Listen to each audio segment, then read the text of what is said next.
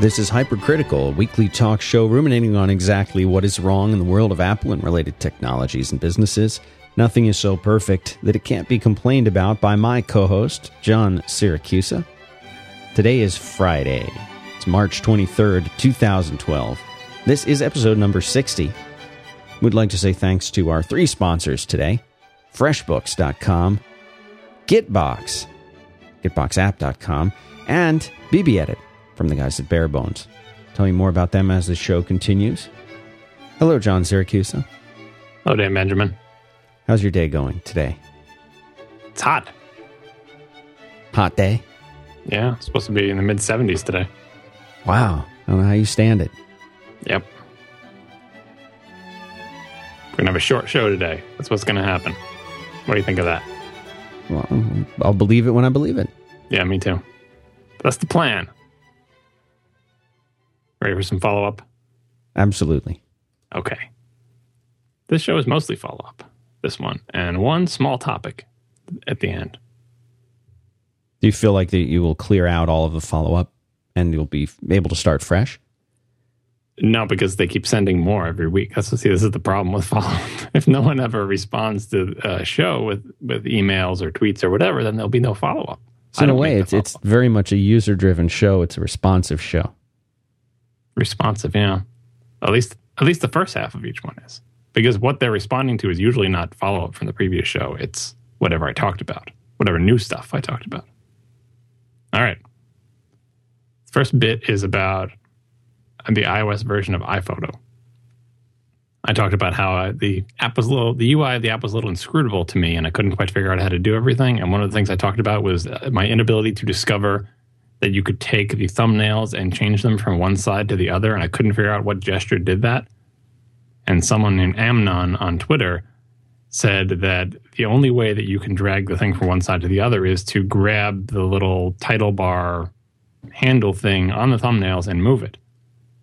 And, you know, that's not a difficult gesture. Why was I not grasping that? And so I looked at it and he's right. And the reason I was confused by it was that when I saw the video, it looked just like this big sweeping gesture. So I'd just make this grand sweeping gesture with my finger, and it would work sometimes because if you start the drag in the little handle area, but then quickly leave it, it still works. So I was fooling myself into thinking there was a complicated gesture to do this, when in reality, it's a very constrained gesture. You have to start in that little grippy area. After that, you can leave it, I guess. Uh, so part of the iOS thing uh, is without mouse cursor to see in a demonstration, it's not always clear what the person is doing to the iOS application. That's why I kind of like those those screencasts where they have that little circle that shows where the person's finger is, and like those little I don't know what you call it, little rings go out from it, what you can see with when they tap with their finger or something. Those are very useful. So thanks Amnon for that correction. And speaking of iOS for mere minutes before the show began today, Steven Frank, co-founder of Panic, made two tweets. He said, this is I don't know who he's talking to, but he's talking to the Twitterverse in general. He says, "I thought you were exaggerating, but iPhoto for iOS really is bizarre. The cloud slider amuses me, though I have no idea what it does." I think he's referring to some of those little slider controls where it has like a cloud background and you slide the little cloud back and forth on this weird colored field. That it's it's interesting looking, but he has no idea what it does. And then he followed that up right after a couple seconds later, saying, "But whenever I criticize a weird uh, iOS UI, there's always a nagging concern that maybe I'm just too old and everyone else understands immediately." I don't know. Is that the case? I've seen a lot of people puzzled by the iPhoto for iOS UI upon first seeing it, and I think Apple acknowledges that with the with the prominent help and tooltips. I can't think of another Apple iOS app I've seen that has a button that springs up little yellow explanations of what everything on the screen does. You know, they didn't have to do that for Mail or uh, Safari or any of the other apps. Even even iMovie. Does iMovie have that? I don't know. I haven't played with it. So I don't think it's just me and Steven and the other old people. I think that it really is a weird UI. Uh, but again, I don't think that's necessarily bad. It's just there's a steeper learning curve. I think once you get used to it and know what everything does, uh, it will be okay. Connor Porter says that I have a total misunderstanding of the smart cover when I was discussing, I don't know which particular aspect, but here's what he says. It's in a tweet, so it's compressed. Remove smart cover, fold into a triangle, pinch metal bar between fingers, and wipe screen. Have you ever have you ever heard of this or done it yourself? I have not done that. I've never heard of this. I've never heard of anyone doing it. But as soon as I started googling around, sure enough, you can find lots of people taking their smart cover off folding it into a triangle shape, using the metal magnetic spine thing to hold it, and using it like a like a squeegee or a chamois to. to well, not, uh, not a chamois. A chamois, is it? But chamois. A chamois is like a cloth. Yeah, it absorbs the liquid from after you dry your car. After more you like a car. squeegee, though, because a chamois is. You, you, hope know. it's like a squeegee, but I think it's like a chamois. Squeegee pushes the water off of a, of, of a flat surface. A chamois absorbs the liquid. And I hmm. think this thing is absorbing your finger grease in, into the microfiber. Terrible. Yeah. so I responded that I thought that was ridiculous. That you would hmm. remove your cover and fashion it into a cleaning device and use it to wipe your screen down. And That's how you get rid of the little lines. Do you find that there you're creating a lot of smudging on the screen? Is this a problem for you or for people, do you think? I don't think it's a problem in general because first of all, you've seen like the general population, if you divide the population into screen touchers and non screen touchers, this is before touch based devices. Mm-hmm. I think there were more screen touchers than non screen touchers. Yeah, the, the, picky geeks like us didn't want people touching our computer monitors, but if you just went through the average office and looked at all the computer screens, they're covered with fingerprints. So even screens that you didn't have to touch, people had no problem touching and smudging up. Now that you are supposed to touch the screens, I I rarely see people complaining about it, and it doesn't bother me that much on the iPad it bothers me more on the iPod Touch, and I don't know why. Maybe it's because like I hold it closer to my face and I can and I catch more of it on an angle or whatever. Or maybe maybe it is the smart cover mostly keeping the, the screen clean. But people's fingers produce different amounts of oils and different types of oils. So I think it all comes down to who's using it and then what their tolerance is for smudges. But in general, I don't see this as a problem. And sh- you know how much press any possible problem with any of Apple's iOS devices gets. So surely, if this was actually a, a concern, someone would have written a sensational story about it. Apple's iOS devices rendered useless by finger spoo. I don't think that is a headline that I've seen. So I, I think it just doesn't bother people. Chris Porter also says that he agrees with me that the hinges, the little, the little hinges on the smart cover, can crack glass because his dad did that. Ooh. So that's bad. And uh, the aluminum does get scratched. I knew that because I've done that. All right, uh, Mark Booth is the stand in for the ongoing angst over the iPad name. You would think this would die, but no, I continue to get lots of feedback about it. And I put him as a stand in because he covers all the bases. I'll cover them again. Uh, oh no, I read the wrong name. That's not what Mark Booth's problem is. Rewind, reset. Okay, Mark Booth wrote a, wrote a blog post about the iPad, particularly about the smart cover. Uh, and he discovered that his uh, smart cover, or some smart covers that were purchased before the introduction of the iPad, the new iPad, don't work the right way with the new iPad because they don't do the, the wake sleep thing correctly. And so he investigated this and found that some iPad 2 customers were having issues with their iPads entering sleep mode when they flip the cover around to the back. Like they're opening the smart cover and just wrapping it around to the back, and the thing would go back to sleep. And that was because uh, the theory goes that the magnets in the smart cover were like sort of reaching around and activating the little sleep magnet trigger that's on the front of the iPad. So, sometime in 2011, sometime last year, Apple changed all its smart covers and changed the polarity of the magnets that make the thing go to sleep so that when it's wrapped around on the back, uh, it has less of a chance of activating it. And the iPad 3 apparently is sensitive to that polarity. And if you have one of the old smart covers that doesn't have the reverse polarity magnet in that particular thing, uh, it, it won't put the thing to sleep and wake it up. So what he did was ripped open his smart cover and flipped around the magnet thing so it's upside down in that last panel to confirm his hypothesis that reversing the polarity of the magnet didn't work. You, you thought reversing the polarity was something I only did on Star Trek, but here's an actual legitimate use of reversing the polarity that actually solved the problem. So I put uh, a link to his blog post in the show notes, and he is not the one who complained about the name, but we will get to that later in the follow up. Let me read what these people say before I read their name. so, Robert Mooney was the first person to tell me that the Apple TV has a feature that allows it to learn a different remote. I, I last show I complained a lot about the Apple TV remote, uh, and we'll have more on that later in the follow up. Uh, but he was the very first person to respond to me via Twitter that if I go into settings, general remotes, learn remote, there's a really cool interface where you, uh, the, the, different functions of the remote, like up, down, left, right, and select, you go through them one at a time and you basically point the remote that you want to use and it says please press the button that you would like to be up. So you hold down the button that's supposed to be up and a little progress bar fills. Then it goes to the next thing. It says please press the button that you want to be down. So you hold the, the down button the progress bar fills. So what i did was i pulled out one of my many old tivo remotes and uh, because i wanted to use that to control the apple tv and i just set it up to use the apple tv it has a five way thing so i used up down left right and select and there's another screen for setting what do you want to be fast forward, rewind, skip forward, skip backwards, stop, play, pause. The only weird one was stop because there's not really a stop button on the TiVo remote. There's just a pause. Uh, so that worked great, and it allowed me to take my uh, take the Apple TV remote out of the room and not have to have it there at all, and not have to worry about all the things that I didn't like about it. The only wrinkle with my setup was that I actually configured the same TiVo remote two times because I wasn't I couldn't decide which button I wanted to use as the menu button on the Apple TV remote, the menu button is like down and to the left from from the center of the the five way pad. Back and to the left.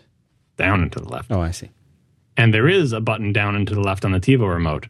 Uh, it's the aspect button, I think. And I said, well, why don't I just use that one? So then it's like muscle memory for like where the thing is on both remotes. But I, but the button that I tend to use to go back on the TiVo remote is the TiVo button, the very top center button. So I wanted to program both of them to do menu, and I had to set up the same remote twice to do that because you go through the setup once and pick one of the buttons, then go through the whole setup again a second time with the exact same remote, but simply make a different choice for the menu button. So now I have my TiVo remote working with my Apple TV and two possible buttons I can use uh, to go back. The only thing I had to do was label this remote so it's distinguishable from the actual TiVo remote by the people who are. How did you label it? My wife has a label maker thing. I just wrote Apple TV on a little label and stuck it on. It's so the kids can tell the difference. The adults could tell because the, the there are different buttons on the two TiVo remotes. The one for the Premiere has like the, the colored buttons, and this is an old one from the uh, from an old TiVo HD, and it doesn't have the colored buttons. Um, the only tricky part for the TiVo thing, and I already went through this, so I didn't have to relearn it, is of course I have a TiVo sitting in front of the TV, and in general, any TiVo remote will con- will control any TiVo. So first thing I had to do was convince one of my spare TiVo remotes not to, or convince my TiVo not to accept signals from this TiVo remote. And if you Google for that, there's this crazy procedure that is very confusing. And the, the most, most confusing thing is that when you're on the screen, this like the, the TiVo information screen, when you're on that screen, almost anything you do with any TiVo remote will tell the TiVo, oh, I better listen to this one. And I guess that's so people don't lock themselves out of their TiVo. Like if you if you accidentally do something with TiVo remote and then you've convinced your TiVo not to listen to it, how do you convince it to start listening to it again? Like you have no way to input because there's not many buttons on the front of the thing. So that screen is uh, it errs on the side of not locking you out. So if you touch a TiVo remote at all, the t- that the TiVo goes, oh, I better listen to that remote. So you really have to follow this regimented procedure of like set the number on this thing to this thing by blocking it. You know, don't allow the IR to go out, shove the thing behind a couch cushion and do the buttons. But then, you know, so it can be done, and I encourage everyone to Google around for how to do that. TiVo site has instructions. Your TiVo manual itself has instructions, but it is possible to configure a TiVo remote not to control one or more TiVos. And actually, if you have a remote that has a little switch on it, there's like a one-two switch. You can use the same TiVo remote too control two different things. But believe it or not, the Premiere Elite remote does not have a switch on it. So I had to actually have two TiVo remotes down here. So finally, here we are. James Scariati. He's the one who uh, I'm using as my stand for complaining about iPad numbers. A lot, a lot of people have the complaint that they think this works for Macs, like iMac doesn't have a number at the end of it or whatever, because they don't sell multiple generations of hardware alongside each other. So the model that's currently on sale is always the new one by definition. Now, I kept trying to look this up, and it was difficult to tell from the. I was looking it up on like these, you know, everymac.com or lowendmac.com and the Mactracker application. But my memory is that they sold the white MacBook alongside the aluminum MacBook for some period of time. And they were both called MacBook, and they would call one of them white or whatever. Is that your recollection as well? That's mine as well, but they were different products. They were they were all in the MacBook family, but they were they were separate versions.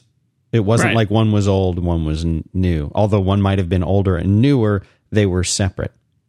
Right, but so I'm not I'm not like, disagreeing with you. I'm yeah, I'm agreeing with well, you.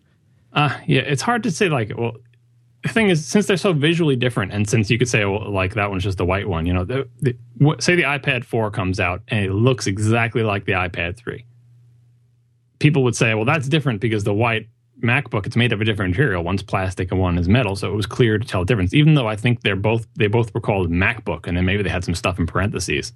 Uh, I don't know. It's it's a it's a tough call on whether it's the same situation or not. And so he continues. This isn't the case with the with iPads or iPhones, where they keep the previous generation around at lower price points. And so they've done this with three generations. Because you can get a 3GS now, a 4, and a 4S, for example, with the phones. Uh, how will they differentiate next year's new iPad from today's? That's a, a common refrain from everybody. And how will they differentiate if they have three models? Say they keep selling the two, then they keep selling the three, and then they sell the four. So you've got one called two, and then one called iPad, and one called iPad. Uh, many people have pointed out how this is unprecedented in many other things. You know, not just uh, Apple's hardware, but also cars and stuff. Cars is a little bit fuzzier because when they make a new platform, like we talked about last time with the, the new BMW 3 Series platform, or they do it with the, the 911 or whatever, they, the Porsche 911, they don't immediately, don't always immediately put every single car onto the new platform. So, for example, in the, the BMW 3 Series, they make the 3 Series sedan, they make the 3 Series coupe, they make the M3, which is a sportier version, they make a convertible, and they also make a convertible M3. And when the new platform comes out, say, oh, the, you know, the F30 BMW 3 Series is out. You can't run out and get a convertible uh, M3 version of that car they sort of dole them out. So the first thing that comes out is the four door sedan, and then maybe the coupe, and then the M3 after that. And and same thing with the 911s. You can't always get the 911 turbo immediately when the new uh, 911s go on sale. And so then you have a period of time where if you were to go into a BMW dealership, they would say, uh, you, you, might say, I'm interested in, in a, a small convertible. They said, well, here we have the BMW 3 Series convertible. And you would buy it and they would sell it to you even though the, it's not based on the new 3 Series platform because they simply haven't come out with a convertible version of that yet. I don't think they stopped making those, and I don't think they just say, oh, we'll sell our old stock. I think they continue to manufacture the old E90 platform uh, 3 Series convertibles. I'm not sure. Someone who knows more about BMWs can tell me, but certainly I do know that when they rev the platform, which is sort of what they did with the iPad 3, you know, when it's got a new screen, a new CPU, uh, or, you know, new GPU in the CPU, more RAM, all that, when they rev the platform for cars, they don't always rev the platform across the entire board. So there's some period of time where old and new mix together. Uh, but with all these concerns, all these people saying, what are they going to do? How are they going to differentiate? I still go back to my practical considerations that I talked about last time. And the two practical considerations that I haven't heard anyone contest, but few people actually bring up in their complaints about the name is will this decrease sales and will this decrease customer satisfaction? And I still come down and saying, no, I don't think it will decrease sales. If you want an iPad, you're getting an, you're an iPad. Will it decrease customer satisfaction? Any confusion that comes from this, I don't think will make people say, I don't like to buy Apple products because it's so confusing. I think this will get sorted out in the store, in the Apple store, and it'll be very clear which ones they're buying. And I don't think anyone will come away accidentally buying the wrong model and being disappointed with it. Being disappointed with it. And in fact, I think if someone really didn't know, was totally clueless, and bought themselves an iPad 2 now, they would be completely satisfied with it. They would have no idea what they're missing with the iPad 3. You know, like say, they know nothing about Apple products and have no idea. I just don't think that this naming issue will hurt them in sales or satisfaction. And I think it helps them in the, the realm of perception and in aligning their products without having to worry about numbers, you know, trying to make it more like the iMac, for example. So people are free to disagree. And we will see when, I guess, next year, when the next iPad comes out, depending on what they name it, if they were all right and I was wrong on this.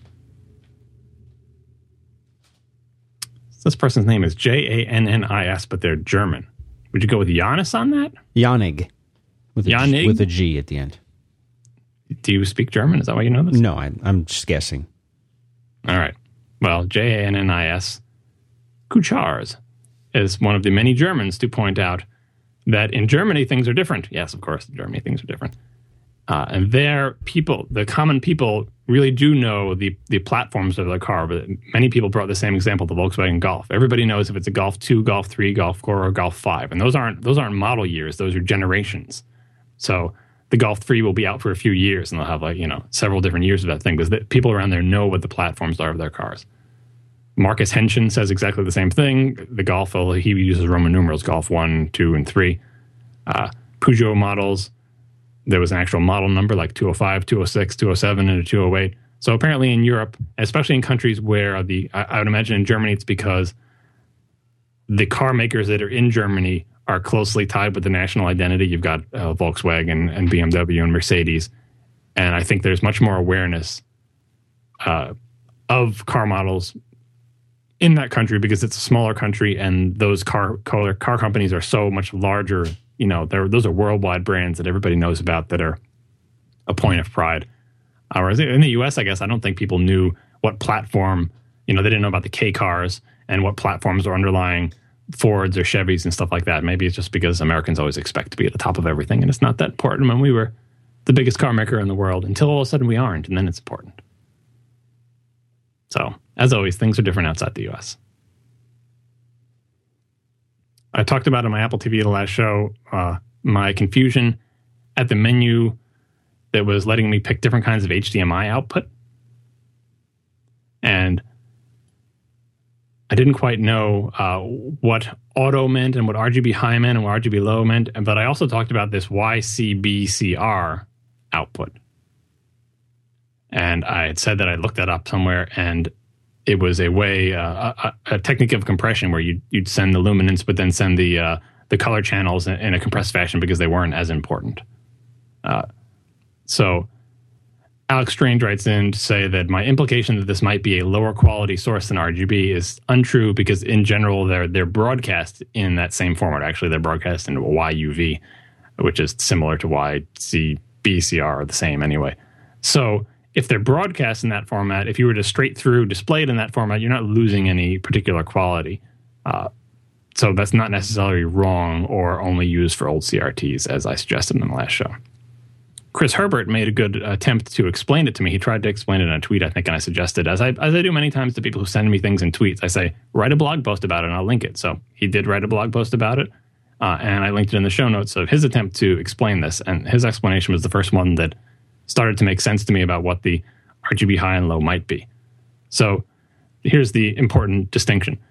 On computers, total black is represented by the value zero and total white is 255. So that's an 8 bit range for going completely black to completely white, or you know, completely red to completely unread. So you've got RGB values, and each one of them has a value from zero to 255. Uh, the full 8-bit range is used for each component. But on television and in digital video in general, and I did not know this, black is 16 and white is 235. Did you know this? I did not know that. This is news to me. So, uh, the space above and below these levels is what uh, they call headroom which was necessary when TVs were analog and didn't respond well to hard clipping at the bottom and top ends of the video signal. I'm reading from his uh, email here. Uh, some people even argue that this headroom is still useful even today, even for today's digital televisions, and there is in fact some additional picture information in the whiter than white portion of the signal, particularly when showing very bright things like clouds, white shirts, etc. So he doesn't know for sure what Apple is calling RGB high and RGB low, but he's guessing that the correct setting for most TVs will be to use the standard video color space, which is at 16 to 235, which is likely, he thinks this is likely what Apple is calling RGB high, as this is what video content is encoded with and what properly designed televisions are expecting. Uh, the RGB low mode is expanding the 16 to 235 data, expanding that into 0 to 255 range that a computer monitor might expect, for example. So a computer monitor expects 0 to 255, expects 0 to be black, doesn't expect 16, 16 to be black. Uh, so if you were to send, if you were to, to send zero to 255 to your television set, one of two things can happen, right? Uh, first, maybe that your television always expects a 16 to 235 signal. And it will just discard all the data below 16 and all the data above 235. And then everything will be all washed out because nothing will be completely black because all your complete blacks are at zero and the TV just discarded them because it discards everything below 16 and you'll lose stuff on the high end. So this will have a very negative impact on picture quality, and you don't want this. The second is that your television will realize it's receiving a 0 to 255 PC style signal and will just readjust itself. And in which case, everything should be fine. You might see some kind of gradient banding if your television does a bad job of taking that range and changing it back to what it expects or whatever. So, really, what this comes down to is, uh, and Oh, here's another person wrote in to tell me that uh, Dan, Dan Sturm wrote in to tell me that really what you want to make sure is that the incoming signal and the television agree on everything. So if your television always expects a certain mode, you send it that mode. But if your tel- you know, you don't want to force it to be into a 0 to 255 if your television is not expecting that because bad things will happen. You really just want your television expectations and the input to agree, which is why he suggests that leaving it on auto was the correct decision because presumably he has faith that Auto will find some way to negotiate with the television and send it the signal it's suggesting. Uh, so this isn't as complicated as I. Well, I don't know. Maybe it is the same thing because I know there's a similar setting. There's a setting on my television that says uh, accept input values that are outside the range of a normal the normal television specification. And there's also a setting I think on the PlayStation that tells us to output that thing. But for for this, I'm I feel better about leaving it on auto because it's basically say leave it up to the television and the device to negotiate. And I think most modern TVs will accept and adjust all of these formats. But it sounds to me like not sending a 0 to 255 value to your television is the right thing to do. And hopefully that's what my devices have sorted out amongst themselves. And I did change the settings and looked at pictures and I couldn't tell a difference. So I imagine it's because my television says, oh, I'm getting a signal in this format and it senses it and does the right thing. Mike F. from across the pond writes in to tell us that uh, the reason that the UK, or one reason he speculates that the UK might have a bunch of amateur, this is quoting from, from him, amateurish looking DVRs you've never heard of, is that their television greatly simplifies the job of DVRs. So the video in the UK apparently arrives already encoded uh, in a, a, usable format, so they can just dump that right to disk, so they don't need an encoder at all for the video. They can just take the bit perfect stream and put it right onto disk the program guide is apparently sent with the video, so you don't even need a network connection. So the list of when the shows are on or what time or whatever comes along in the same signal as the video. So you don't need a network connection for your DVR. And channels are bundled into something called multiplexes. So a DVR with a single tuner can record multiple channels if they happen to be multiplexed into the same stream.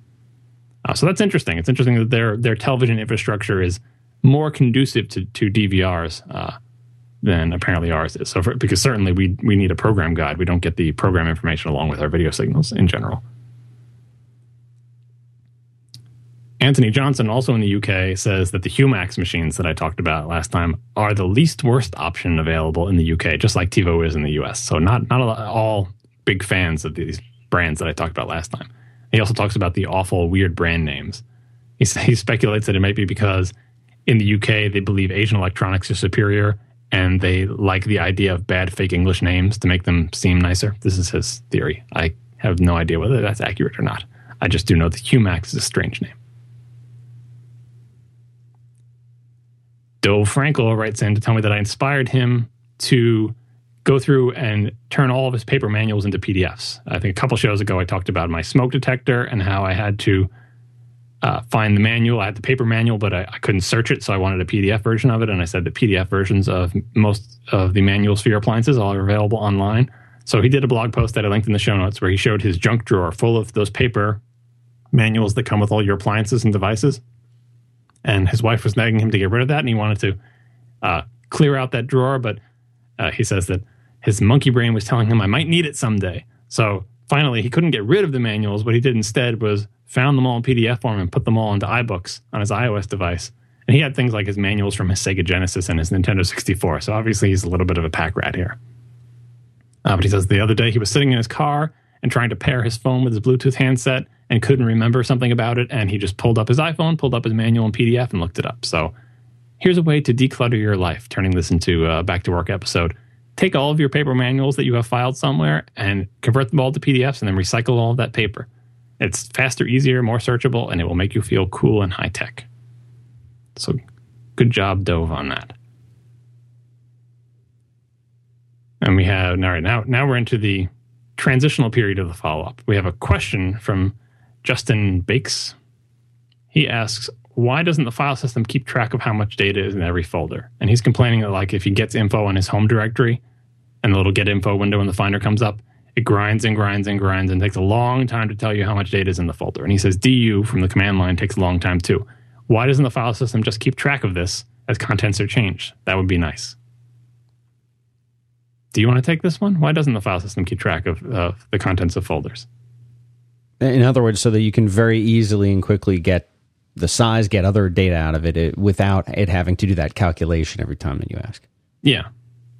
So I'm I, am going to speculate. I've never really thought about this, but I think my the reason I haven't thought about it is because I just assume my speculation is correct. Okay. But update if if you had a situation like that, that would mean that every time I/O is done to any file anywhere below a particular folder, you would have to update the those numbers that you're keeping track of for every folder in that path. Uh, so that for so for the first thing means you'd have to keep track of or repeatedly look up which directories uh, are in this file's path. And in the Unix file system, once you get a, a, file descriptor, it's just an integer, and in general, you're not retaining information about the, every directory along the path all the way up to the root of the file system. So you'd have to store that, and that's currently not being stored.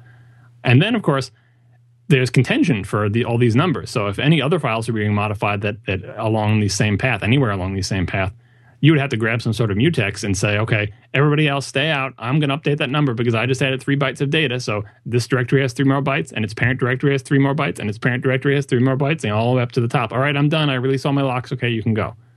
That seems like it would be a massive bottleneck to I/O performance if you had to keep updating those numbers. Because remember, you can't update them like when you're done or when a big file is done being written. There is no there's no waiting till done because what is done?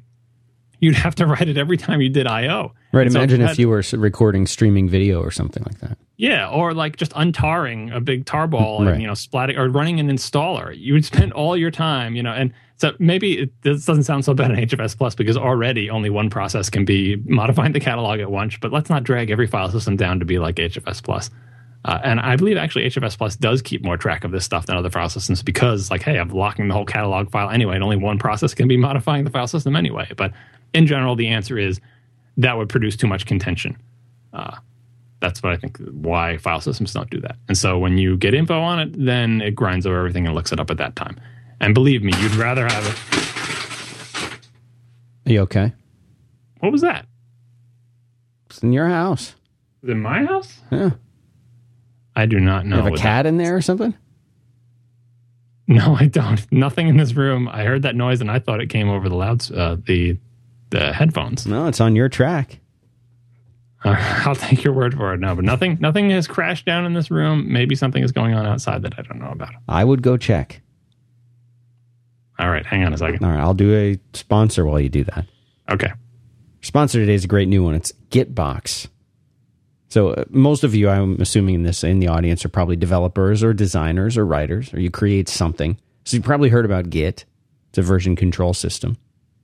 Everybody should be using some kind of version control system, no matter what you do. But the problem with Git is it's very command line intensive, and even people like me who use Git every single day don't know all of the things that you can do on the command line, and you constantly have to look things up. And when it gets into the really tricky stuff like rebasing commits, resetting a branch, I mean, you almost always have to go to terminal to figure this out. That means you have to look stuff up, and that slows you down. It makes you not want to use it, takes away some of the benefit of it. Well, Gitbox will change all of that. Imagine if your Git client was really, really easy to use. Of course, we're talking about something for the Mac here. Uh, and it was really easy to use and it worked just like Mail app. But for Git, I mean, it, what if it could keep you from screwing up things like committing new versions outside of a branch? uh, full text search, visual comparison of file differences, all of that stuff. It's integrated. All these hard to do things that you wish you were able to do more readily, Gitbox lets you do them. I love Gitbox. I started using it when they showed some interest in being a sponsor, and man, I love it. I, I haven't even touched the command line since I started using it. Uh, so here's what you do you go to gitboxapp.com. You can download the free trial. And if you like it, well, you should buy it. They're giving a 50% discount right now.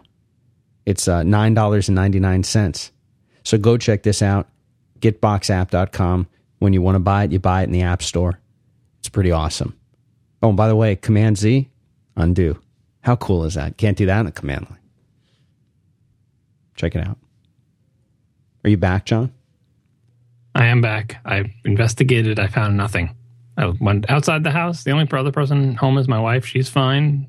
Nothing appears to have fallen inside or outside our house. I have no idea what that was. When it gets warm, like you're talking about up there, I think the rats start to get active. Could have been a truck driving by. Be something in your walls. No, the rats aren't that loud usually. Do you feed them or? No, only poison. That's what they get fed. Okay. All right. So there's the uh, keeping track of contents of the file system question. Now, two two feisty bits of follow up here. All right, need, need more of these things. Alexander Hoffman writes to tell me that the major barrier to statistical significance is not sample size; it's representativeness. I think on some past show I must have mentioned something about statistical significance and how I thought that uh, because we had a small sample size. It was probably the Chris Pirillo stuff because I had a small sample size. This isn't necessarily representative, and so on and so forth. And I generally try to use the right language there, but I'm sure I slip into the common uh, definition of statistical significance, which does not agree with the real definition, as in many cases, like the common understanding, like, oh, if you don't have a lot of people, that must not be statistically significant, but it's not the number of people that counts. It's how representative they are of the larger population. So the, the example, I think, is this Chris Pirillo thing, because he says, for example, you could talk to a million non geeks and still not have a statistically significant sample if that million non geeks were not representative of the larger population of non geeks. For example, if you oversampled college grads or undersampled college grads or oversampling of the moms of hardcore geeks, etc. He says that the math we refer to when we mean statistical significance assumes random sampling. It does not assume any particular sample size. And virtually any effective size can be statistically significant if you have a large enough sample size. That's what it says here. Maybe you just confused me the last sentence. Anyway, he says you're probably best not even bringing up the term, bringing the term up. I think he's right. I am probably best not even bringing the term up. And yet I probably will. So in the future, I will endeavor to use this term in a correct manner and talk about that the sample is not representative and not that it's too small, because representative is what matters and not size. I did take several statistics courses in college, but I confess that all of them have left my brain long ago. So here's here's the best one. Save the best one for last. Nick Modesto writes in to say that I'm appalled by John's lack of attention to detail when it comes to the Apple TV remote. There are no lines from molding or where the manufacturer typically glues two halves together. Appears to be a sturdy, solid piece of aluminum. So I've got the remote right in front of me here. He is correct. I don't see any mold lines. It appears to be a nice, solid piece of aluminum, which is pretty amazing when you think about it. Like, how did they get the insides in? They shove it all in through the battery door? Uh, or is it just like fused together somehow? Very neat. Also, you don't mention how the menu button is concave and the play pause button is slightly convex. You're constantly talking about having textures or shapes to help you discern which button of your uh, your finger is on by how it feels. This oversight of such detail surprises me, especially on a remote that only has three buttons and a D-pad. The Apple TV remote is not some massive bulbous hunk of plastic. You are not meant to grab it, grab this object and attempt to strangle it in order to keep hold of it like you do with a TiVo remote. It's a lightweight, well-balanced remote that just lies in the hand. I'm sure John, Sir Jony would say that it floats in the hand. And he says, I'm almost positive that you are holding it wrong. Now I can't tell if he's just trolling me because I'm holding it right, wrong. Right, you're doing it wrong. Yeah, I'm holding it wrong, very specifically, like the iPhone 4. hold it like you would hold a golf club or a, or a, drumstick. Lightly wrap your fingers around the remote while it lies in your open hand. And then he uh, has a comment on the, the white light from the remote as well. Finally, hiding the Apple TV in order to hide the piercing, in quotes, white light means that you are removing your ability to get visual feedback from the Apple TV unit. In the manual, you'll see there are a series of different patterns that the Apple TV device uses to communicate back to the user, especially when things are not working properly. Do this at your own risk. Don't complain in the future about a lack of visual feedback from the system when you're pounding on uh, the buttons and the system isn't responding to your commands. So, this is quite an angry email about um, me not liking the Apple TV remote the points he made about it being solid and a, a, complete piece of aluminum are true. It's a pretty nice little construction here. One of them is convex and one of them is concave, and the select button is actually concave as well, and then the ring is convex, which I didn't like. Uh, but no, I didn't note those two things.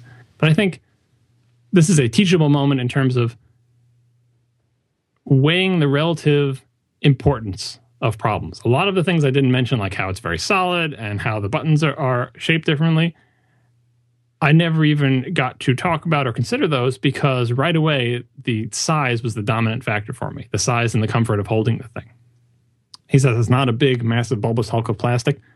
I apparently like big, bulbous hunks of plastic like a TiVo remote. It feels more comfortable for me to hold. It feels more secure. It, feels more comfortable to put in my hand.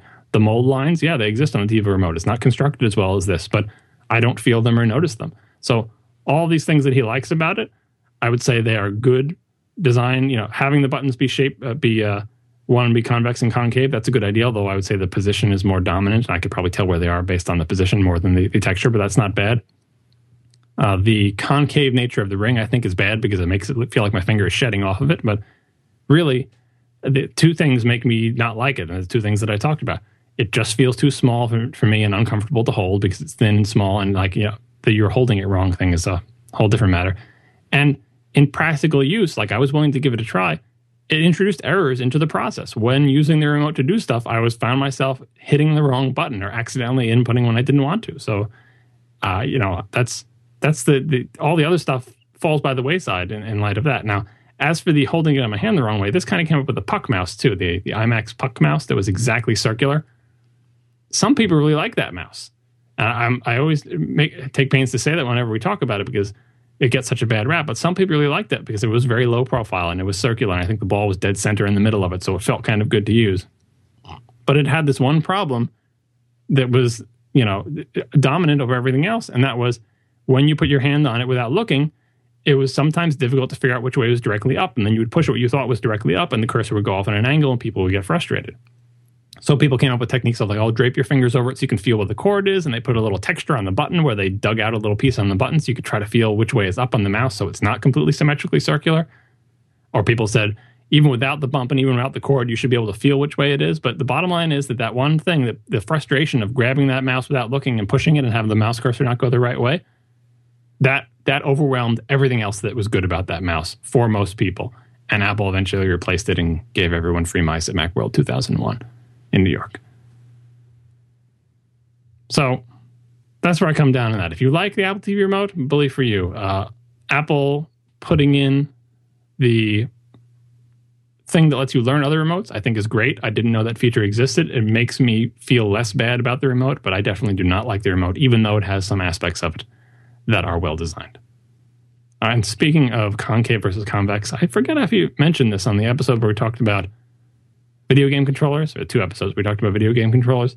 The SNES controller in the US, X and Y were concave and A and B were convex, if my memory serves. I tried to look this up in images and it's hard to tell in images, and I don't have an SNES, so I can't look. But in Japan, they were not that way. So this idea of making some buttons concave and some buttons convex uh, gets a big thumbs up for me. And I wish more remotes did it, but if your remote is the wrong size and the wrong shape and has sharp edges and scratches my grandfather's wooden end table, then yeah, you get booted out. And I go for the bulbous piece of plastic. So thank you, Nick, for your feedback. Continue to enjoy your Apple remote. That's my follow up. That was short, right? Shortish. No, I wouldn't say it was. It's a record, but not bad. Yeah. Want to do our second uh, sponsor, and then we can get into the, the reality of the real topic the real topic. There you go. Well, you said that there was a there was a small topic, but I've yeah. heard you say that before, and we talked for hours. I think this will be a short one, so you should think of anything after I'm done with it. If you think that you want to throw at me, then I'll try to tackle unprepared. Okay. Well, I, I'll work on something for you. See if I can. All right. Come up with it. Well, our, our second sponsor today is FreshBooks.com. John Siracusa is a recent FreshBooks convert. It's true. Painless billing. So this the, what, basically what FreshBooks lets you do. It lets you focus on your work, not your paperwork. It's the fastest way to most of all invoice your clients. It also lets you track time. You can organize expenses. I love this service, and th- this is this is the way that it works. You want to send your client an invoice. Normally, what's the process? You launch your Pages or Word. You you pick one of their awful templates or templates, as you say, and you fill it out with their information, you print it, you put it in an envelope, and you cross your fingers and hope they, they actually get it. There's no way to know. Even if you email it to them, there's no way to really know. We're not using CC mail. We don't get read receipts anymore. You just hope they get it. And then you hope they pay it. FreshBooks makes all this so much easier. They handle all of that. You want to send a, a physical printed invoice? They can do that for you.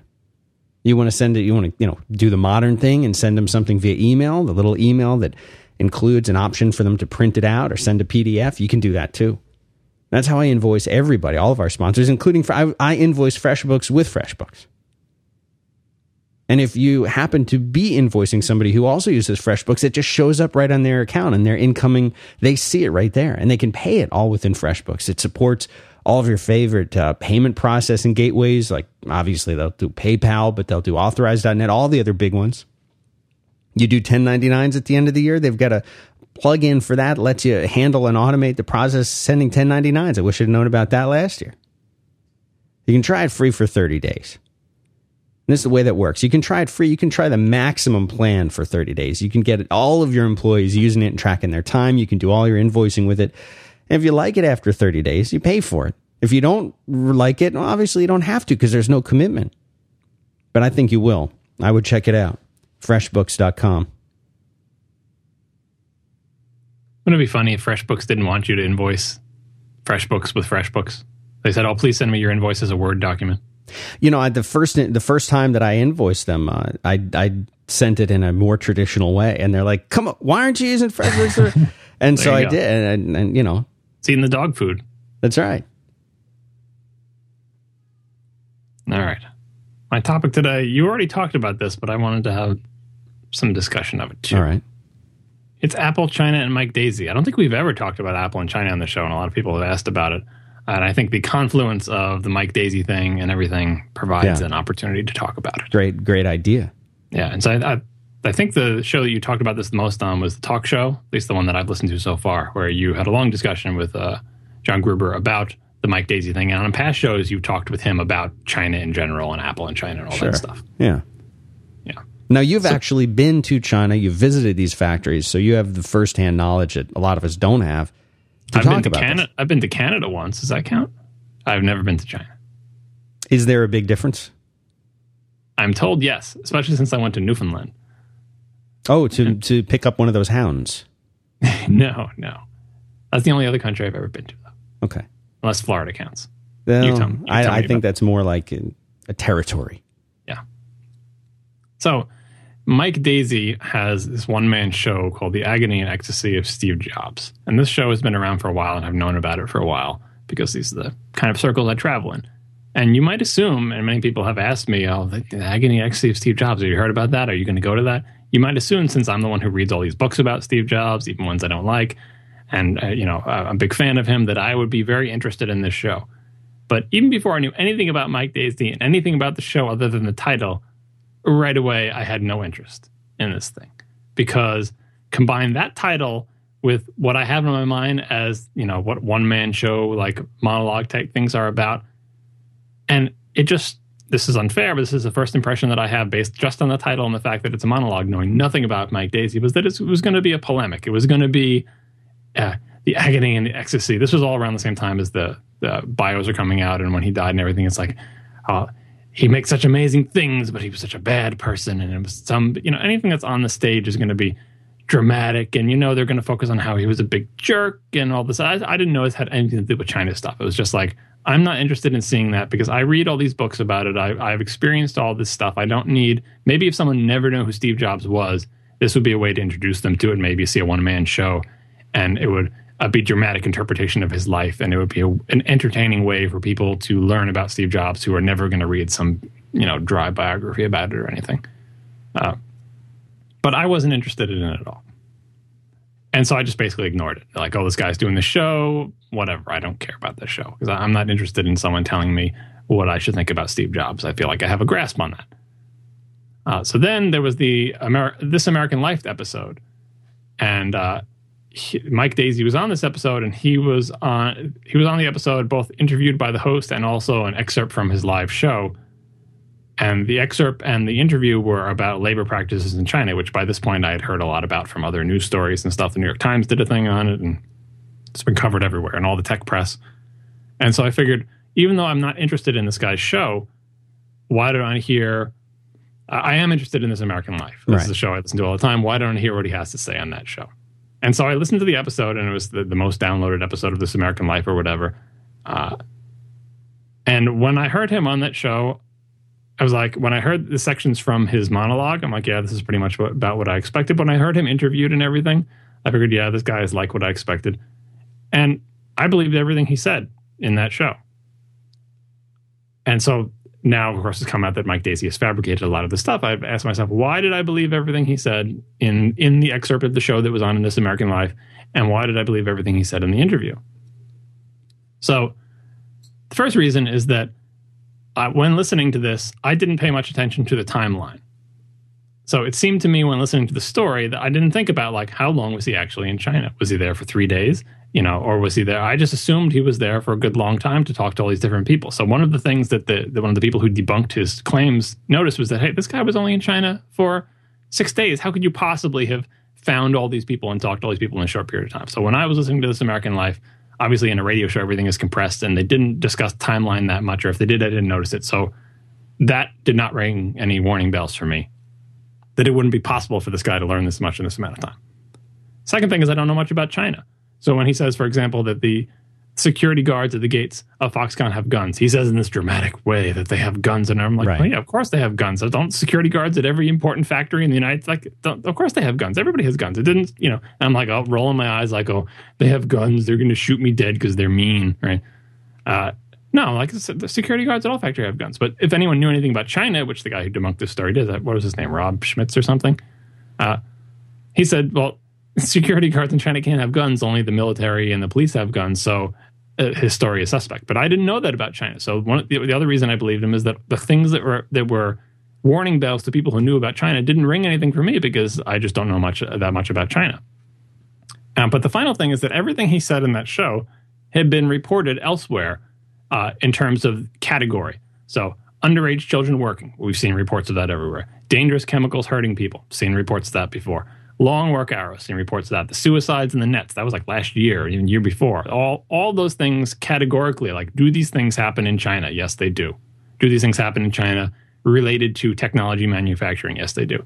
So when he gave his specific instances of, I met this person who was like this, and I saw these people, and I did that, it, he didn't convince me that things were worse than they expected because I was already predisposed to think that everything he was going to say was going to be overly dramatized and exaggerated for effect.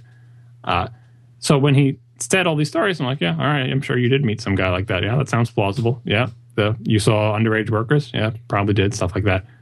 All right, so this week or maybe last week or whatever it was, uh, we we find out that he made up these things, that he didn't meet these people, that he didn't sit outside the gates for ten minutes and meet a bunch of underage people, that he didn't find some guy who was just crippled by uh, working on the line. He didn't show an iPad to someone and have this dramatic moment where he says, "Wow, it's magical! I've never seen any world." He just made all that up. He made it all up. Uh, now, despite uh, when when I believed him, when you know before all this this stuff had come out that he fabricated, I had also seen him on Real Time with Bill Maher, which is an HBO show that has a bunch of political type people on. And when I saw him on that show, I, I already went in having an opinion that this was going to be a guy who was like making everything dramatic and uh, overblowing everything. But I thought, you know, maybe I'm just being unfair. I think this is the first time I actually, actually should start with this. This is the first time I saw him interview. This was before the This American Life episode or concurrent with it, or I hadn't listened to it yet. So he sits down in a chair across from Bill Maher, who, for people who don't know, is a comedian, a comedian in the United States, and he's on HBO, which is a, a cable network where he's allowed to curse and, and be lewd and do all these things. So it's kind of like an adult type show, and he's actually a pretty tough interviewer because he will call people on their BS. And so he's sitting across from Bill Maher and talking to him and listening to that interview further reinforced the idea in my mind that this guy is not out to make sure he's fair to anybody. He has got an agenda. He's got an axe to grind. He's not interested in balance. And when Bill Maher would push back or ask him questions, he would he would deflect. He his he had an agenda.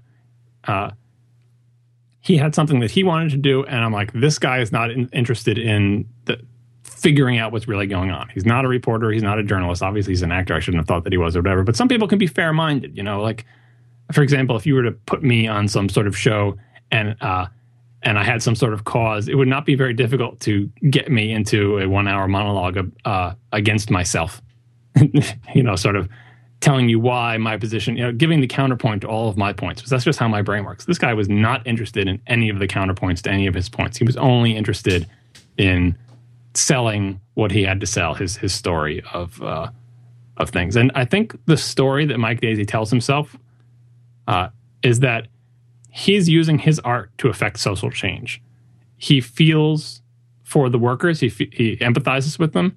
He thinks that what's happening to them is an injustice, and he wants to right that injustice uh, any possible way that he can.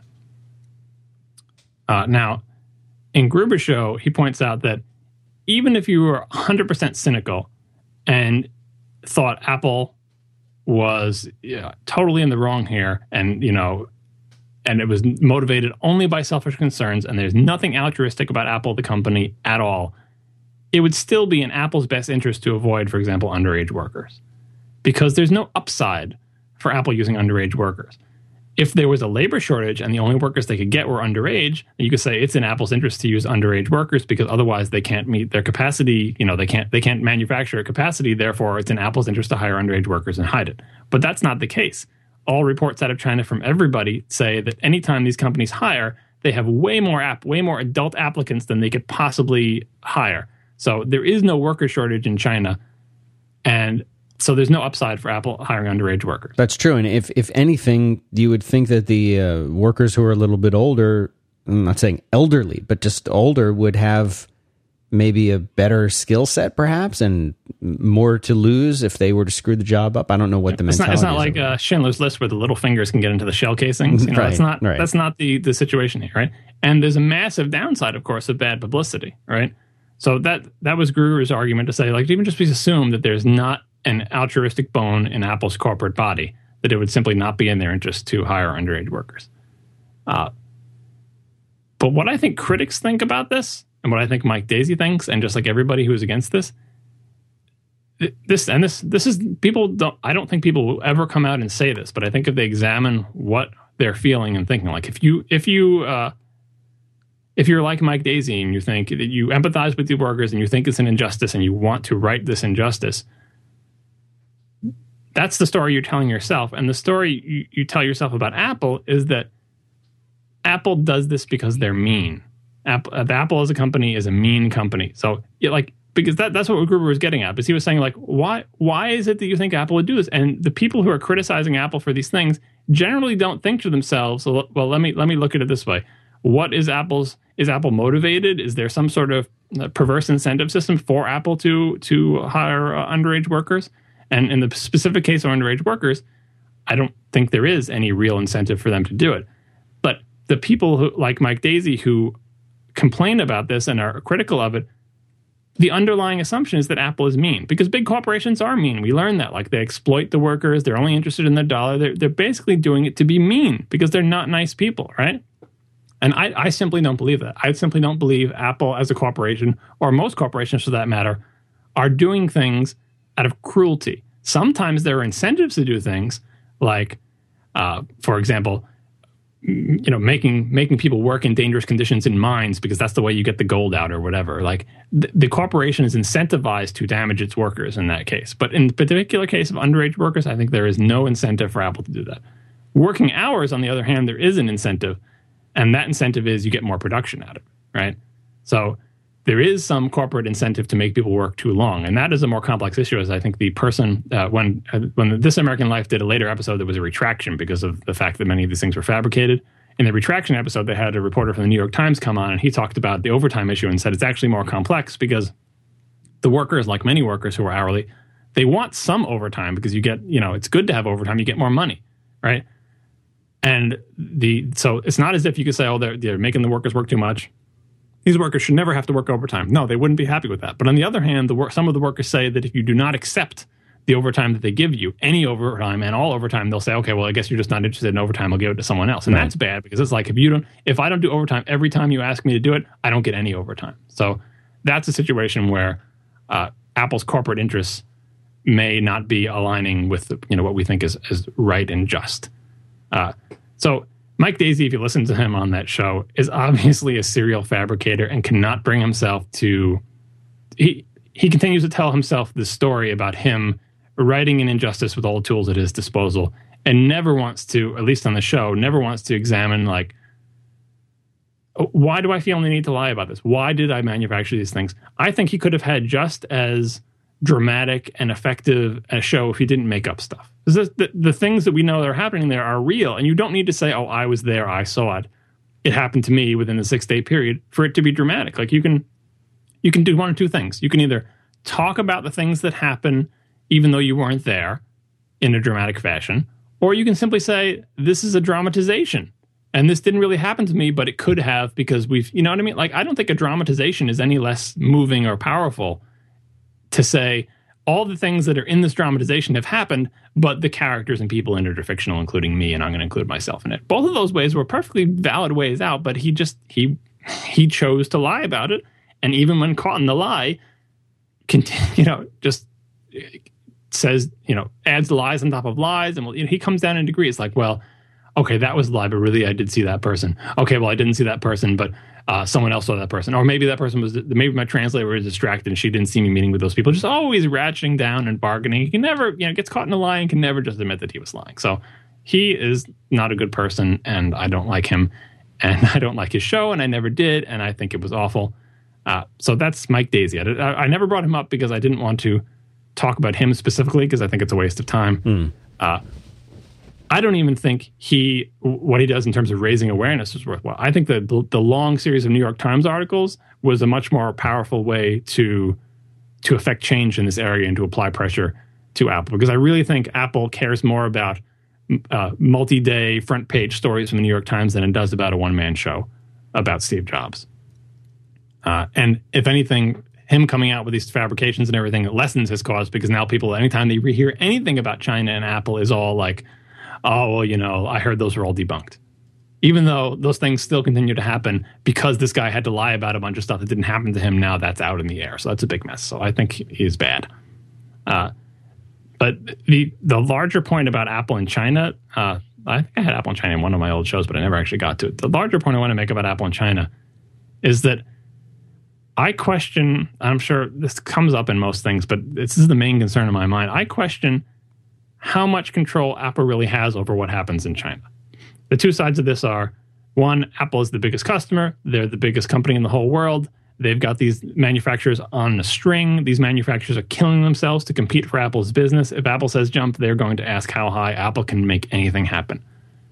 Uh, and the other side of this is Apple can't control what goes on in China. Apple is not Foxconn. Uh, you know, th- th- there's there's no way Apple can make things happen in China.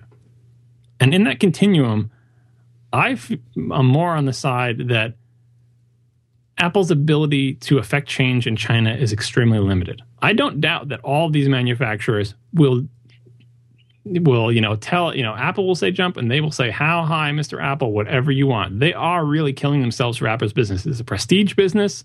There's lots of volume it just has many positive effects for these companies. They want Apple's business, and they are just you in those meetings with Apple. That's why Apple negotiates such great deals with them because Apple is in a strong negotiating position.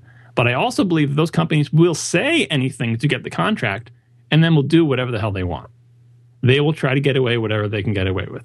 If Apple says we're going to have random inspections and stuff like this, it's all about, oh, yes, Apple, we're doing everything you say, and then totally lying through their teeth and doing the opposite, exploiting workers, making them work overtime, hiring on everything. Everything that these companies have been accused of, I feel like they are doing simply because corruption is rampant in China in general.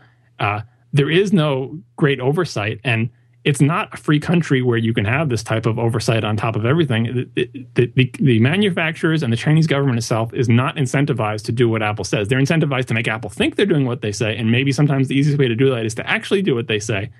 But I think these these people are not acting in good faith. And Apple's own reports about uh, the compliance shows that over years and years, their compliance has not really been getting much better. Uh, and that's with Apple's inspections. I don't even think Apple's inspections are even finding all the problems that are there because I think these companies are excellent at hiding the things that they're doing wrong. Uh, and so, what do you do if you're Apple? If you know you have these manufacturers that are out there that you really want them to do the right thing and you have this code of conduct and they're just simply not complying? And you say, well, just don't manufacture in China. Uh, and, you know, uh, manufacture in the United States instead. As many people have talked about on, on various programs and in the New York Times, it's not just the cost of labor. It's not like, oh, if you had to pay American workers, it would cost more. It's the supply chain. It's that all the manufacturers are in the same place. It's that all the factories are, are in geographically in the same place. So all the parts are together. So you don't have to wait two weeks or something to go on a boat uh, to get to you. If Apple were to move all of its manufacturing to the United States, so oh, it would just bump the cost of your iPhone 20%. First of all, even that would be untenable because people would scream bloody murder and their sales would go down, their share would go down, their stock price would go down and be bad. But even ignoring that, it would be a competitive disadvantage to them because all their stuff would be someplace else. And by the way, if you just move the final assembly to the United States, it still means all the people making all the widgets in China are still being exploited or whatever. So I think Apple is doing the right thing here. It's not saying, well, forget it. We have to write off China entirely because these guys lie to us and they're not being compliant. So we have to do something else. We're going to manufacture every single piece of this in the United States at tremendous cost and triple the cost of our phones or whatever. And again, it's not the labor. It's, it's the factories and the staffing and the people who oversee the factories and hiring all those people it's a logistics nightmare. That's just, you know, even if you said everything comes to the United States and you just pick one state and everyone flocks to that state, you need thousands and thousands of highly qualified manufacturing engineers who don't even exist in the United States or exist and are employed, and you have to make them all quit their jobs. And it's just, you, know, um, you have to get these factories, they have to be built and they cost billions of dollars to build. It's not like you can just, you know, make snap your fingers and they appear. It's just simply not possible to move all that stuff that's there that took decades to build up and move it here. They have the people, they have the expertise, they're all geographically located near each other. So moving manufacturing out of China does not seem like an option to me. And the only option is to try to work with the Chinese to say, geez, we'd really like you to comply with these labor uh, restrictions that we have. And we'd really like it if you didn't lie to us. And we'd really like it if our random inspections were really random. And if year over year you got better. And I think Apple is applying pressure there. But what can Apple do short of firing them? That's their own, like, Apple can't can't, you know, Apple can move its business elsewhere to another company that does exactly the same things in China, which is, you know, it's not that's that's that's all it can do to punish somebody is to put the business elsewhere. And Apple does spread its business around. Like some of it is with one manufacturer, some with another, mostly just for redundancy and to and to protect itself. Uh, I really don't know what Apple could do to be 100% sure that it's really causing them to change their ways. And I feel for Apple in this regard because they're beca- they're between a rock and a hard place. Because I really believe that Apple, not because they're altruistic, but just from a business perspective, Apple does not want this stuff to go on. They don't want people working on the assembly lines till they die. They they don't want uh, underage people working there because it's all downside, not upside. There's plenty of able-bodied people there. Don't pay them overtime. Put in a different worker on a different shift and pay them normal time. You know, like it, it, but you know, some people in the New York Times thing on, on This American Life, the, the guy was saying that Apple brings us on by negotiating such harsh deals with the manufacturers, so there's so little profit left for them, they have to cut corners to make their money. Again, I say that's on the manufacturers. Don't put in a bid that you know you will have to exploit your workers to uh, to comply with the terms of. And and what can Apple do there? Say, look, if you're bidding, you have to comply with our code of conduct. So keep that in mind. And they say, yes, yes, oh yeah, we'll definitely comply. Here's our bid. And so they pick the lowest bidder who has the best quality standards and, and has produced the best stuff.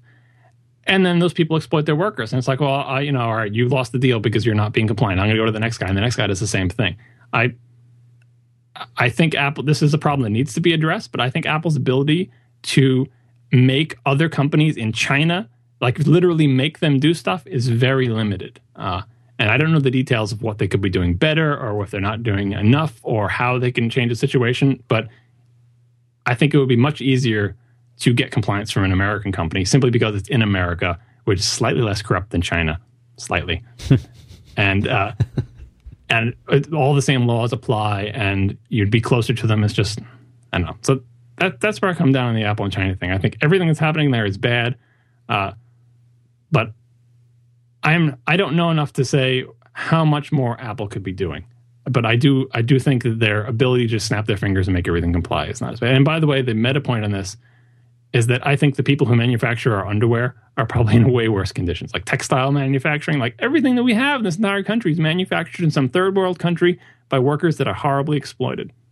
Yeah, but uh, you know what? I don't think that people in general are holding the sweatshops that make our clothing in especially high regard and talking about how life changing, you know, their sweater is and almost worshiping the company that made their sweater. I'm not saying people don't, but I'm saying that that, that Apple is in receipt of great adoration uh, and admiration by a lot and, of people, yeah. and and here it, it you know for whatever reason, and I'm sure there's a there's a term for this that you can remind me of, but people everywhere love to see something that is successful uh, exposed, even if it's a company that they love. It's it's uh, quite exciting to find great fault and some magical, uh, mysterious Achilles heel exposed, and say, "Oh, this company you thought was good that seemed to be doing so much good, whether it is or not."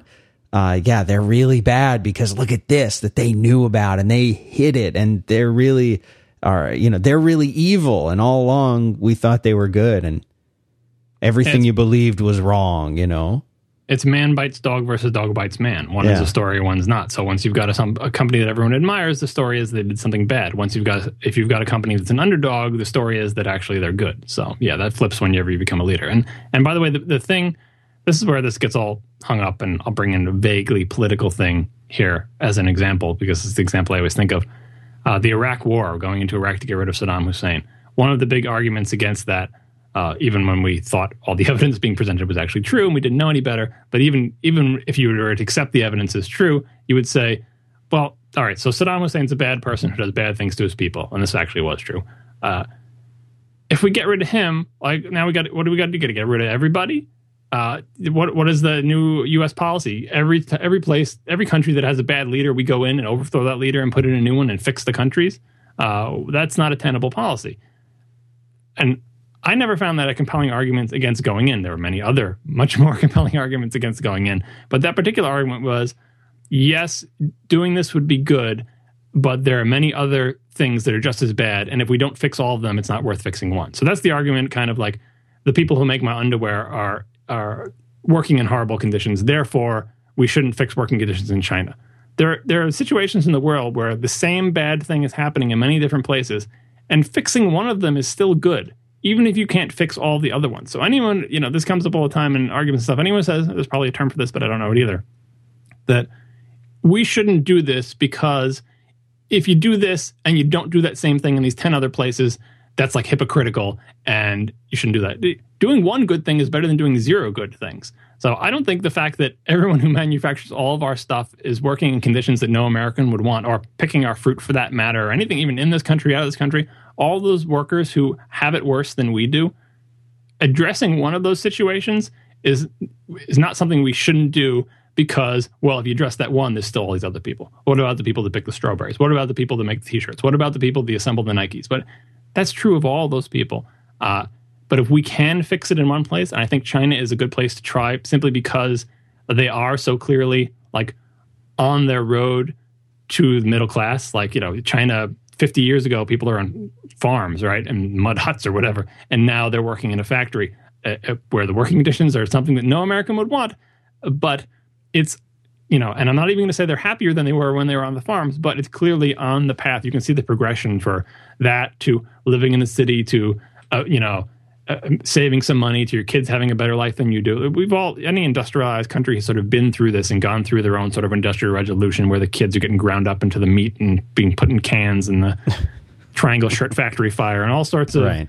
you know, like every country has gone through this, and it is painful us to say, like, look, we already went through it, and we were kind of the first ones, us in England, and you know, the first world, quote unquote. So, like, we we know where the ending is. Come with us, we'll skip you to the end. But it seems like it's very difficult to get these other countries to skip to the end. But China, at least, like, there's a rising, certainly a rising upper class of the crazy rich people in China. Uh, but there is a rising, not middle class, but like lower middle class or whatever. So it's probably easier to get something to happen in China than it is to like go to Bangladesh or something and try to get those people to skip from uh, literally living in mud huts to you know having a car and an iPhone themselves. Uh, so it's basically uh, you know th- this, as you pointed out, this is a story because it's a, a man by dog story, and things make good stories when they're you know when it's unexpected or the opposite of what you would expect. So the company that makes the expensive products that everybody loves, that everyone thinks is great, uh, they're manufactured in third world countries. Same thing with Nike, by the way, because Nike had a such image back in the Michael Jordan days. And it's like, but did you know these Nike shoes are manufactured by poor people in horrible conditions, which was all true. Uh, that's why that's a story. But it's this is like a this is a world problem. It's not not an Apple problem. It's not a technology problem. It's not a China problem. This is a world problem. That there's inequality in wealth in the world, and on every possible level, and every po- even within the country, you know, th- this this problem exists. So this story quickly becomes so large that people tend to just not want to think about it. So I think it's good that there has that. And for the record, I mean, you you know, Apple. It, you can read about what Apple's doing. Apple's trying to make it better. Some companies aren't trying to make it better. Yeah, I, I don't know if anybody's not. I think every company is motivated to try. Uh, it- it's it's I think it's right to question like why didn't Apple address this on their own? Why are they only doing it seemingly only doing it in response to bad press starting in like 2000 the early 2000s or whatever.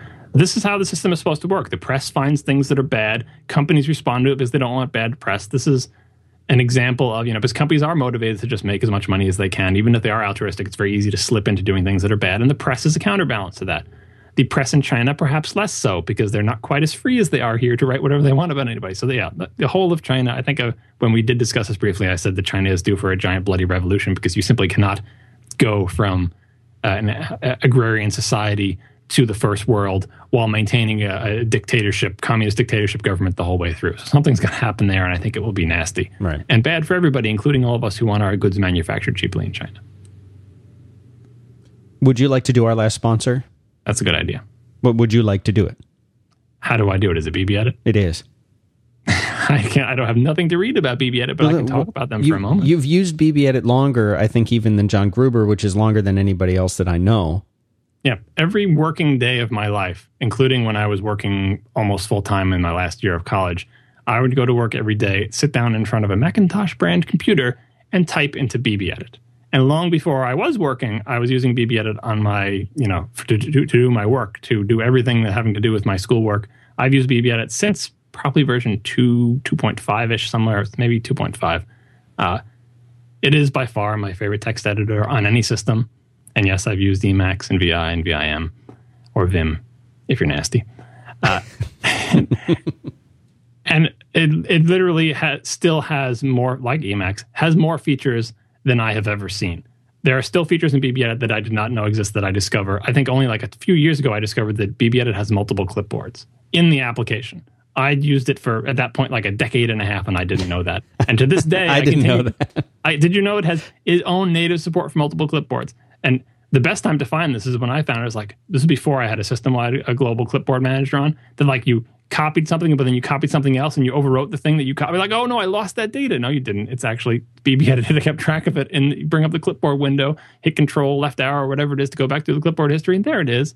Best moment ever. And BB edit is full of things like that. Uh, and, and for an application that's been around as long as BB edit has, they continue to modernize it, continue to update it.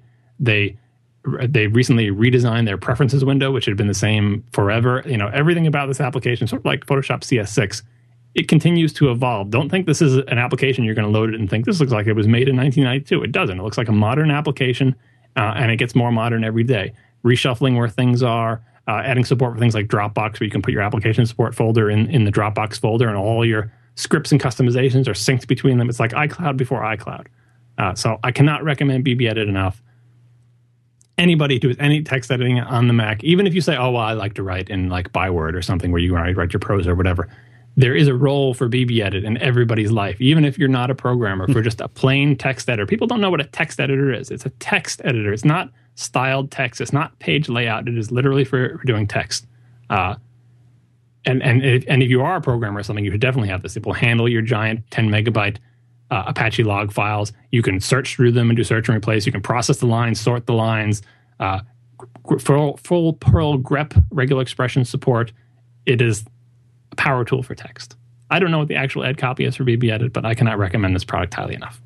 It's better than any ad copy I have. Thank you, John. So you can go to bbedit.com, you can go to barebones.com, and uh, you can download a free trial, which is uh, what I recommend you do. It's really the best way to get an idea for it. You can buy it right there on the site. And you know what? I mean, it's only it's only fifty bucks.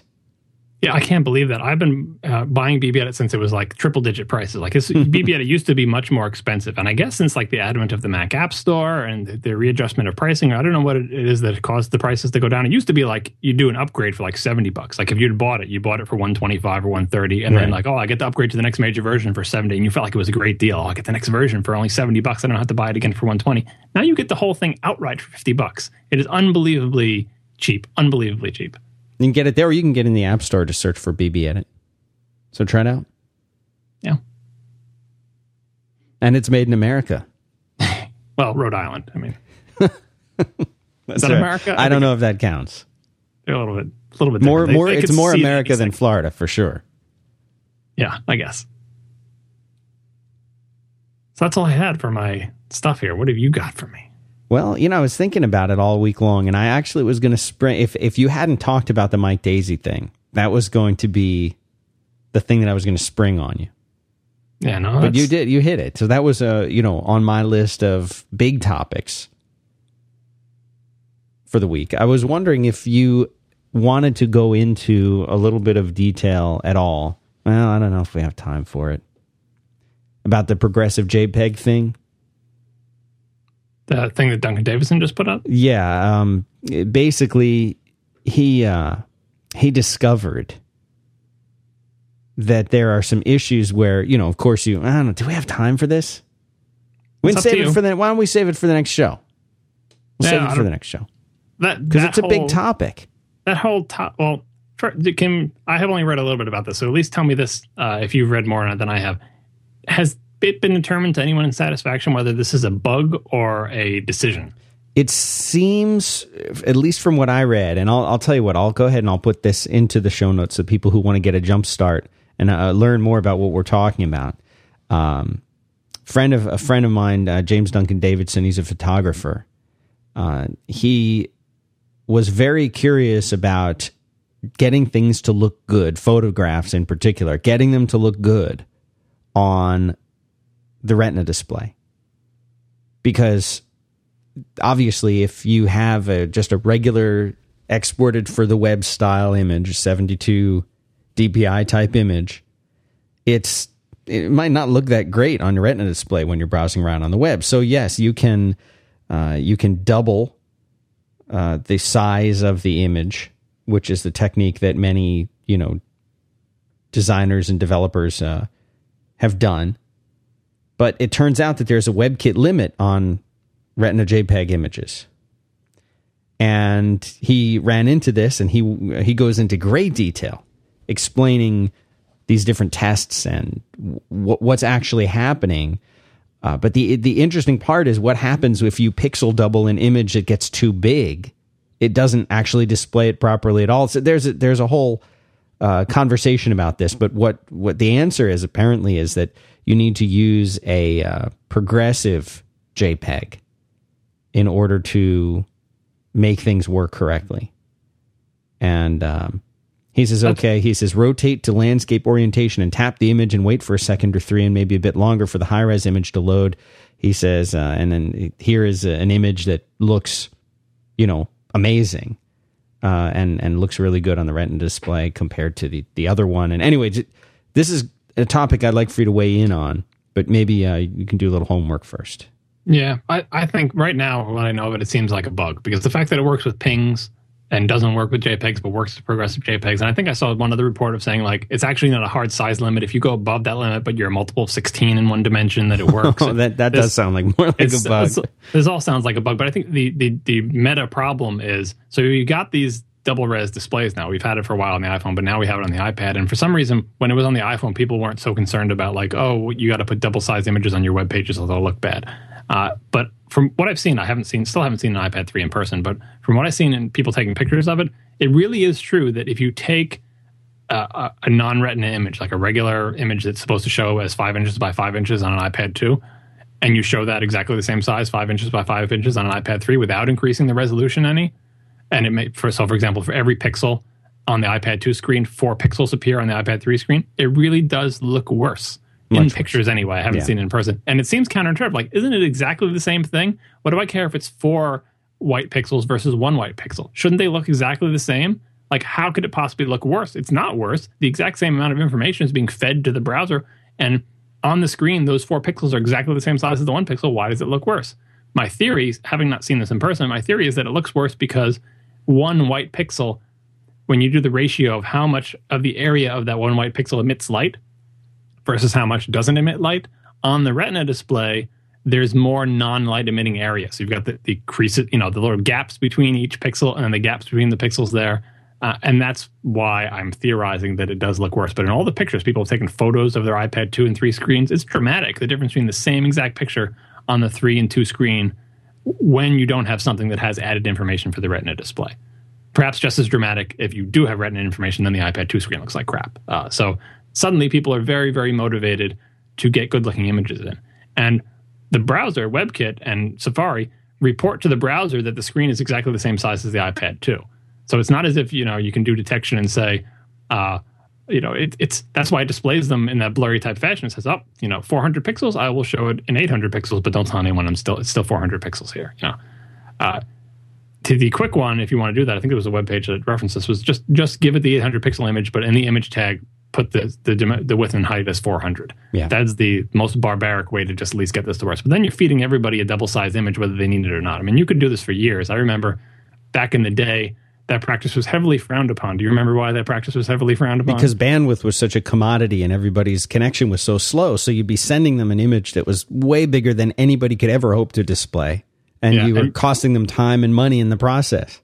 But the, the the biggest reason, you know, that was true. We're talking about when we're talking big, we're talking about like, oh, you, are you sending a 400 by 500 image? That's too big. You This can't send know, this was thing. But the the main reason that I always avoided it on my web pages was because in Internet Explorer they were using like nearest neighbor scaling, and it Ah, looked awful. looked on, Like. IE3, so like the Mac versions would always scale. it, You know, you you would have a page of thumbnails. And all those thumbnails would actually be the full size versions, but with width and height set differently on the image tags. And yeah, it would be a big bandwidth hog.